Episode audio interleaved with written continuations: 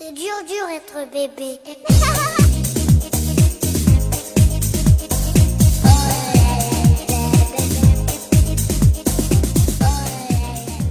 欢迎收听 Lady 妈妈腊八粥，我是卢小云我是每天都很开心的童华。啊。今天呢，我们的节目请来了一位非常资深的好朋友啊，他呢，然后对心理学非常有研究，同时呢，他也是美国正面管教协会认证讲师。好，在我们的这个 Lady 妈妈的节目当中，其实他已经给我们客座过了。当时呢，他是宝迪兰国际亲子水域中心联合创始人的身份来的，当然现在也依然还是。好，我们欢迎一下玄磊。谢谢谢谢小云，谢谢。啊，之前玄磊在跟我们来聊的时候，我们聊过一期亲子游泳的话题。其实，在那一期节目当中，我们也连带的去啊引申了很多关于这种亲子心理啊，啊就应该是亲子方面的关于母亲孩子的一些心理建设方面的一些、呃内容。没错没错，是的，嗯，那么今天这一期节目呢，其实玄磊跟我们呃聊一个，我觉得现在很多朋友都正在或者是即将去经历的一个话题，就是即将春节马上七天假期要到来了。那么在春节期间，你和你的父母，你们如何去面对面？因为前几天的时候，就是我部门有一个九零后的一个小姑娘，然后她当时就问我说。哎呀，云姐呀、我们这个春节我要回去，然后你说这几天时间我怎么安排啊？然后你看，其实呃，对于很多人来讲，确实春节它是一个团圆的一个日子，但是无形当中，这个小姑娘她问我的话，也暴露出了另外的一种状态，他们是对于和父母要去面对面这件事情是有压力的。感觉得到，就是他会有一些担忧在里面。因为我们中国人说，就是一年无论做什么，春节都要回家过年。是，回家过年这件事情，你嗯如果是不去做的话，嗯，你肯定是背叛了所有的中国人了。对，被道德良心谴责。没错，关键是给你父母也找不出其他理由了。没错，就是这样的。所以这个时间是一定是，呃，所有的在外工作呀，等等等等，特别是作为子女来说，一定要回家去做的一件事情。但是呢，就像刚才小云的朋友问小云，那我怎么过这几天呀？无形当中他的压力很大，我能它感觉到。暴露出了一些背后的意思，就是可能在这一年当中，我有呃三百天我不在父母身边，我们可以通过微信啊，嗯通过电话呀，通过其他远距离的方式，我们去沟通，然后他们能够接受这种沟通的结果。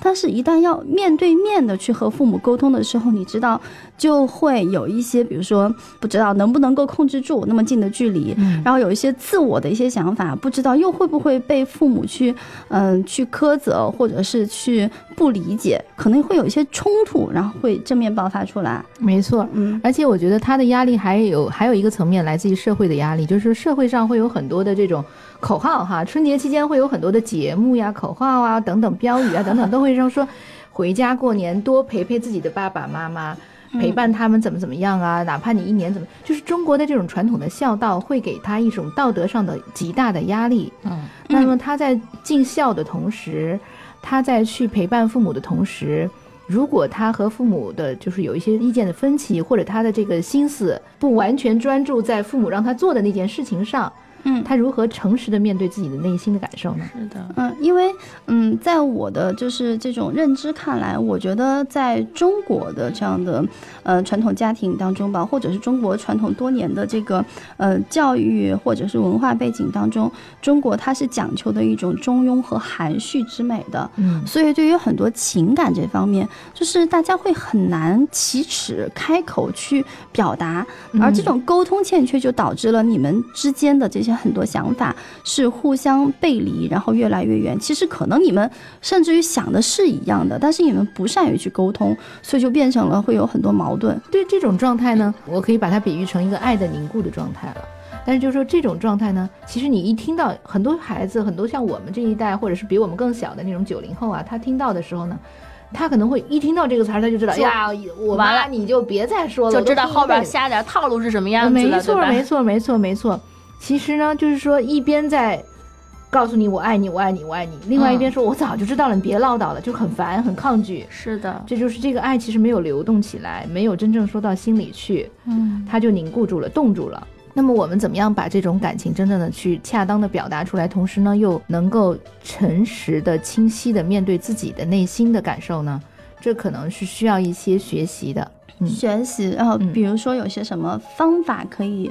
交给呃，就是可能我还好啊，交给一些其他的更年轻的一些朋友们。嗯嗯，我今天想跟大家分享的就是关于我们说非暴力的沟通，因为很多时候啊，特别是春节回去的时候，很多的呃在外工作一年的这样的一些人，像我也是在外工作的哈，回去以后会面对家庭的很多的压力啊，长辈嘛，嗯，来，那围着你王东华，对于压力你你知道的最多了，来，我们挨着说一说。我的压力啊，其实我我觉得我现在这个状态其实还好，我嗯我没有像罗小云有二胎的压力，她的压力是最大的。嗯，嗯，好吧，我觉得应该有很多朋友跟我一样，有了老大，然后就必然问你什么时候老二。也有啊，像很多这种年轻人哈，说你那个什么时候女朋友男男朋友啊女朋友啊对对对对啊有了男朋友，你们什么时候结婚啊？结了婚什么时候有小孩啊？我觉得没错，这个不用咱们去重复了，相信每一个人都感同身受，都在经历当中。对对对，所以我们这些就是说，嗯，年轻的朋友吧，允许我这么说哈，你你你你。你其实挺烦的，对不对？我想他是，对我就特别感同身受。就是你，你其实很烦一件事情，他们不停的就是七大婶八大姨的都来跟你说，甚至说，哎呀，隔壁老王家都怎么怎么样了？你看隔壁怎么是？特别爱比较的这种，有有有有有有，就是 就是那种本来就是什么都不如你的，然后家里有了两个孩子了，就是其他你比他什么强，然后父母都看不到，啊父母就只看到了别人说，你看人家有两个孩子了，你还没有，我说这怎么比啊？这是田忌赛马。对对对，是这样的。所以这个其实是什么？我我分析哈，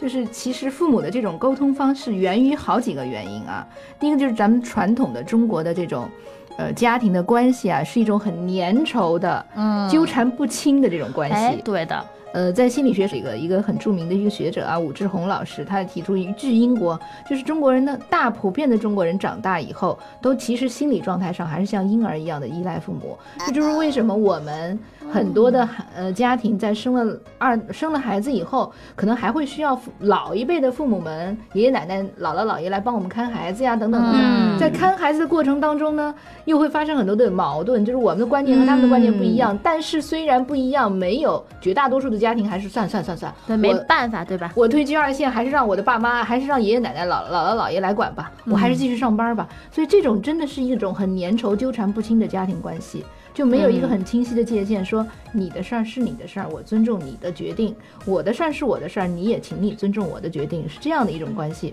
嗯，是的，再加上有一些这种家庭庞大家庭的亲戚系统的，哎对吧没错七大姑八大姨，哇塞，各种声音充斥在一起，然后你就真的是就想躲起来。没错，中国的家庭很注重一种集体的归属感。这种哦集体的归属感就是说，哎，你是张家的，你是，你是李家的，你王我们李家怎么能怎么能对呀、对，所以你要同一个声音，我是这家的老爷子，所以我的血统代表了大家的血统，我的意愿代表了大家的意愿，嗯，所以传统上就是这样的一个状态。所以我们回家呢，我们了解到，OK，这是传统的一个状态。首先呢，我们心理上有个准备吧。嗯，好，嗯，明白了。其次呢，就是说从呃这种沟通的技巧上来说呀，总结了一些，就是包括育儿、包括心理学、包括这个成功人士的沟通学等等等等方面的一些学科呀，我发现有一个异曲同工的地方，就是所有的好的东西其实都是相通的。他们在描述一个成功的沟通的方式的时候呢，都无外乎几点。嗯第一个呢，就是说坦诚的面对这个当下的那个情形或者发生的那个事情。嗯，坦诚。对我就嗯是首先你是像照镜子一样，把当时发生的事情，比如说 OK，嗯在你们春节的家宴上哈，你们家的这个这个呃，你你母亲。和你们家的这个这个七大姑八大姨又都在那儿说，哎呀，你你什么时候结婚啊？你看你都快三十的人了，如何如何如何啊？隔壁家又怎么怎么了？这种时候，你已经体会到很不舒服的感觉了，对不对？我觉得好有那种现场感啊。告告诉他们我不舒服是吗？对你不是，那这个时候你就可以告诉他们，你们这么比较，这么在说，OK，是他们正在说的这句，嗯而且你刚才说了某某某几句话，嗯，等等等等，你把这个事实描述出来，在这样一个全家一起聚餐的很很很很轻松愉快的场合，我刚刚比如说我刚刚今天早上坐了七个小时的火车回到家。这种场合，整个这个过程你都可以说一下。如果你不愿意说那么多，嗯你可以就是说刚才你们说的这几句话，等等等等，提到了什么什么什么。好，然后下一步就说说你的感受，让我觉得真的很不舒服。你不知道怎么描述的话，嗯，啊，你就可以直接说让我觉得不舒服，或者让你觉得很沮丧，或者让你觉得很有压力。哦，我觉得这种方式好西方啊。对然后因为直接我觉得中国人就是很很很难，就是在面对自己至亲的这种家人或者尤其是亲戚这种长辈面前。敢于去表达说，呃，真实感受你这样让我觉得不舒服，就是很嗯难这样做。没错，没错。嗯我现在其实是这样的，我在自己家里，就咱们先说到这一步哈，说到这个描述自己的情绪的这一步，嗯其实是什么？其实是对自己的一个尊重。我们在回家的时候会面对很多很多很多的压力，同时呢，我们怎么样保全你的内心啊？现在就是说，一个一个健康的心灵，你是要首先保全自己的内心，对吧？嗯，那你保全自己内心有一个，那你是否尊重你的内心的声音呢？嗯因为你的这些内心的感受，会有时候我们为什么以前不习惯去表达这些东西呀、是经常会说，因为我一旦表达了这些脆弱的，我就不那么强大了。比如说，妈妈你说这句话，或者妈你再说这样的话的话，其实我是很有压力的，或者是你们都在一直一直逼我要结婚啊，或者这件事情的话，我心里很紧张，我其实很有压力的。那么他就会马上就知道，哦，原来你不是生气的那种本能的来跟我对抗，哦，原来你是这个心理是这样的活动的，对方的那种对抗的，或者是苛责的，或者是压迫的那种状态，马上就会软下来。哦，就是说你要学会去表达，然后或者说示弱。没错，有点这种感觉。其实嗯并不是示弱，并不是你强装的，你就真实表达你的嗯内心感受就 OK 了。嗯所以呢，这个是其实是需要学习的。你在什么样的处境下能够了解到你的心理发生了什么变化？哈，嗯呃，比如说你在这个全家的这个喜气洋洋的晚宴上，听到了一些对你非常有压力的这种话，呃，催着你结婚啊，催着你生孩子呀，等等等等，这种的有很让你觉得很有压力的话，很多人就会本能的反击嘛。嗯对不对？因为我们使用我们的本能大脑，我们就会去反击出去啊，呃别说这种话啦，什么什么的，你们每年都这样，还有完没完了？还能不能让人过年了？等等等等，是不是？对的，所以呢，OK，在这个时候你是在进行情绪的发泄，然后呢，对方呢立马就会被你这种情绪的发泄也激怒，也会继续跟你叨叨叨没完没了，所以这整个谈话就没有任何的沟通在里头了，甚至没有任何的感情的流动在里面，嗯嗯，而变成了就是纯粹的就是为了彼此宣泄自己的情绪，没错，嗯没错。呃，那我们刚才说，就是说，我们做一个情绪的觉察，一下就抓住那种感受的话，你可以稍微深呼吸几下，不嗯。不着急马上去应对，甚至是如果你真的感受到了愤怒的话，你又不知道该怎么说的话呢，我建议你稍稍稍微离开一下，比如说你去厨房拿个什么东西啊，你上趟卫生间，你去洗个手啊什么的 哈。嗯，，给给自己缓冲的时间。缓。冲一下，对对对，来个那么几分钟，然后在这几分钟当中呢，你就闭上眼睛，专注的想一下，你刚才身体的哪一个部分不舒服了。举个例子，我在感觉到紧张的时候，我的胃会不舒服，哦，是不是？我不知道你们会不会有有时这种啊候会有，所以呢，你就发现了你身体头身体里头有某一个部位不舒服了，有异样异常的这种感受的话，你就知道你有你有一些负面情绪产生了，然后你再去析辨析一下你这个情绪到底是愤怒呢、沮丧呢、委屈呢等等等等，也可能是错综复杂的这种词汇都可以描述出来，然后你就回去，你就诚实的把刚才你的感受告诉大家，不带有这种语言上的攻击性。嗯嗯其实大家会非常容易接受，而且愿意听你继续把话说完。然后第三步呢，说出清晰的表达出自己的原因，嗯呃为什么哈、让对方知道对方做了什么会让你觉得有这样的感受，负面的感受。嗯嗯嗯，最后一步啊，第四步呢，就是表达一个希望，就是请求或者是要求，就是我希望，呃，或你可以先说你，哦，我我这个事情我会认真的考虑的，或者什么的哈。然后呢，我希望你们也给我一些时间，或者我希望你们以后不要当着那么多的人的面，再来给我这种压力啊。嗯。嗯哎那就是你刚才谈到的这样的是一个跟父母去进行一个非暴力沟通的一种方式和方法，但是我觉得在这种沟通当中，最大的一个困难和瓶颈就是我们很难去控制住自己那种情绪。你知道，情绪它是一种本能的生理的反应，嗯然后就比如说我父母都说我第一下就特别逆反，然后可能在一一下之间我就炸了，或者说我一下没没控制住，或者说他就说的那个话题就触痛到了我某一个我最痛的一个痛点，或者当然还有一些外在的别的原因。嗯那这个这个生气、这种焦虑，然后这种情绪，这个怎么样去去控制呢？嗯，首先啊，就是说生气啊、焦虑啊等等这些情绪都是非常正常的啊。嗯非常正常的。我来给大家就是花一点点小很短小的时间说一下我们为什么会生气啊？我们高为什么会生气？那对我为什么会不高兴啊？首先，人的大脑啊，它是这个呃，很简单的说啊，它是我们分为生理脑、情感脑和思维脑三个部分。这三个部分是物理上的三个部分啊。嗯，真正的就是最核心的那个部分是原始的那个部分，叫脑干。这个脑干呢是控制着我们人类的所有的这些根本的机能和本能，就是呼吸啊、心跳啊、嗯饿了啊等等这些基本的反应。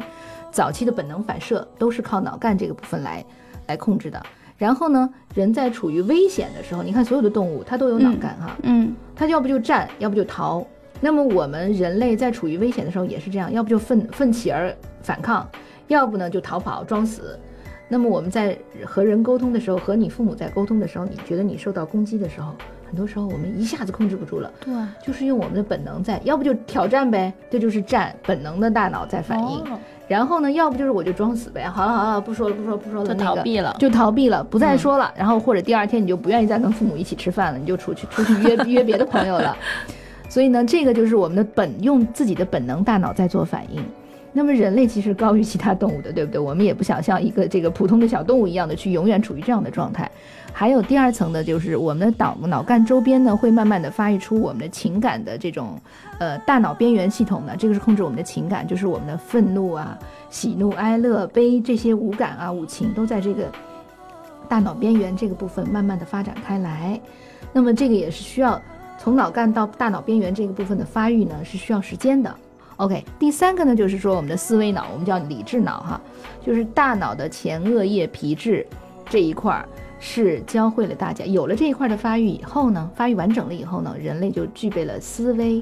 分析、解决问题、调整自我情绪的能力。而这一块呢，是要人要处在这个青春期以后才慢慢能够发育完成哦，的。知道这么久呢？没错，就是说，所以我们为什么会生气啊？就是说，在你的这个呃思维脑的这个部分，就是最后的这一部分，已经在青春期，就是到十十八到二十五岁的时候已经长好了。可是长好了，为什么成很多的成年人还是不能控制自己的情绪呢？首先，第一个，就跟他平时的这种家庭环境是有关系的。比如说你你你的这个父母，或者你生活的这个教养的环境，你的原生家庭就会经常会是一种用本能脑去反映任何一个事件。你的父母经常吵架呀，或者你们家庭里头有一个脾气很暴躁的人啊，对一点点事情就就就就马上就能引起他很大的情绪波动啊。那你学习到的就是说你的这个部分的大脑没有用。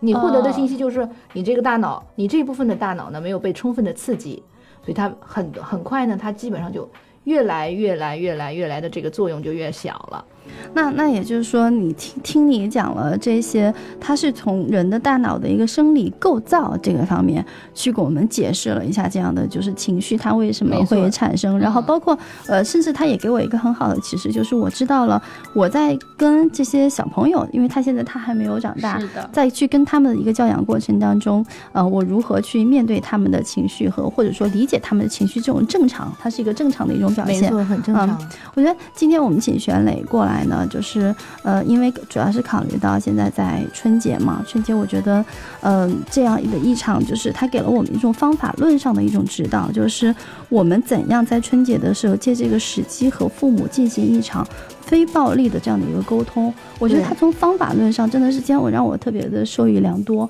我相信，如果我问我那个呃春节期间那几天怎么去安排的那个九零后的小朋友，如果听了我们这期节目，我相信对他来讲也是一种很大的帮助。我相信也能帮到很多的人。然后我就最后就想回复一下，就是呃，当那个小朋友他问我说：“哎呀，应该怎么样？”我是怎么回答他这个问题的？因为呃，我确实我没有做过心理学这种研究和系统性的学习，我就是纯纯一个自我的，就是人比我比他可能年长一些的感受当中，我就说，我说你这个三百六十五天，你安排了三百六十天给自己，剩下还有几天的时间，你就安排给你的父母吧。然后，因为他们可能会更加的希望你的一个陪伴。当然，这种说教他没有理论基础，然后并且他没有人生的一种亲身的经历，但是我相信他在未来当她自己这个年轻的女孩子，嗯，她经历了人生的结婚、离开父母，然后有养育了自己的孩子之后，她就能够从自己和孩子之间的那种情感关系，然后一下就对应到她和自己的父母之间那种情感关系。没错，这两者之间其实它都是一样的，没错，都是曾经你扮演的是孩子的角色，未来然后你扮演了同时是父母的角色。嗯，是的，刚刚听炫磊说了这么多，也是受益匪浅，特别是对小朋友的这种，真的，我们的关注点还是有所不同啊。总之，呃，春节呃几天的假期非常的难得，我觉得呃我们千辛万苦的，然后或者说长途跋涉，然后可能就是为了能够跟呃或者说我们的父母是为了我们能够跟他们尽可能多的，就是有几天时间待在一起，那我们就尽情的，就是。是，呃，去享受这种团聚。在团聚的时候呢，然后大家一定要记得，我们如何去跟父母进行一场这种非暴力的这样的一种沟通，然后他能够相信他的，一旦实践之后，相信他对你和你的父母，然后你们都会带来非常大的帮助。我相信，就是通过这样的实践，也许一开始你的爸爸妈妈会觉得哇，从来没有听过你说这样的话，还有点不习惯。但是他一他的任督二脉给打通了，就是说他全然的放下了对你的苛责和指责，愿意听你去诉说你的难处了。那么这个爱就流动起来了，你也可以很敞开的、柔软的去说你的这些困难啊、你的顾虑啊等等等等，那就就是一个敞开的、非常良性的沟通渠道了。嗯，并且我相信，这种一旦打开之后，它对于未来你和父母的一种相处，我相信会也会带来新的变化。没错，没错，这就是一个全新的情感模式了。嗯，好，最后我们还是祝大家这个新春佳节快乐。然后，另外，如果是喜欢我们节目的话呢，欢迎关注我们 Lady 爸爸拉巴 Lady 妈妈腊八粥。呃，然后同时我们还有同名的微信公众号和微博，当然我们会不间断的会请来很多的。专家，然后呢，我们会跟大家分享很多的话题，同时我们还会不定期的送出很多福利哦。如果你有什么相关的问题，然后欢迎跟我们私信互动。好的，谢谢大家，谢谢玄磊，非常感谢，谢谢，祝大家度过一个愉快的、没有暴力、只有温柔的春节。好，谢谢大家，再见，拜拜，拜拜。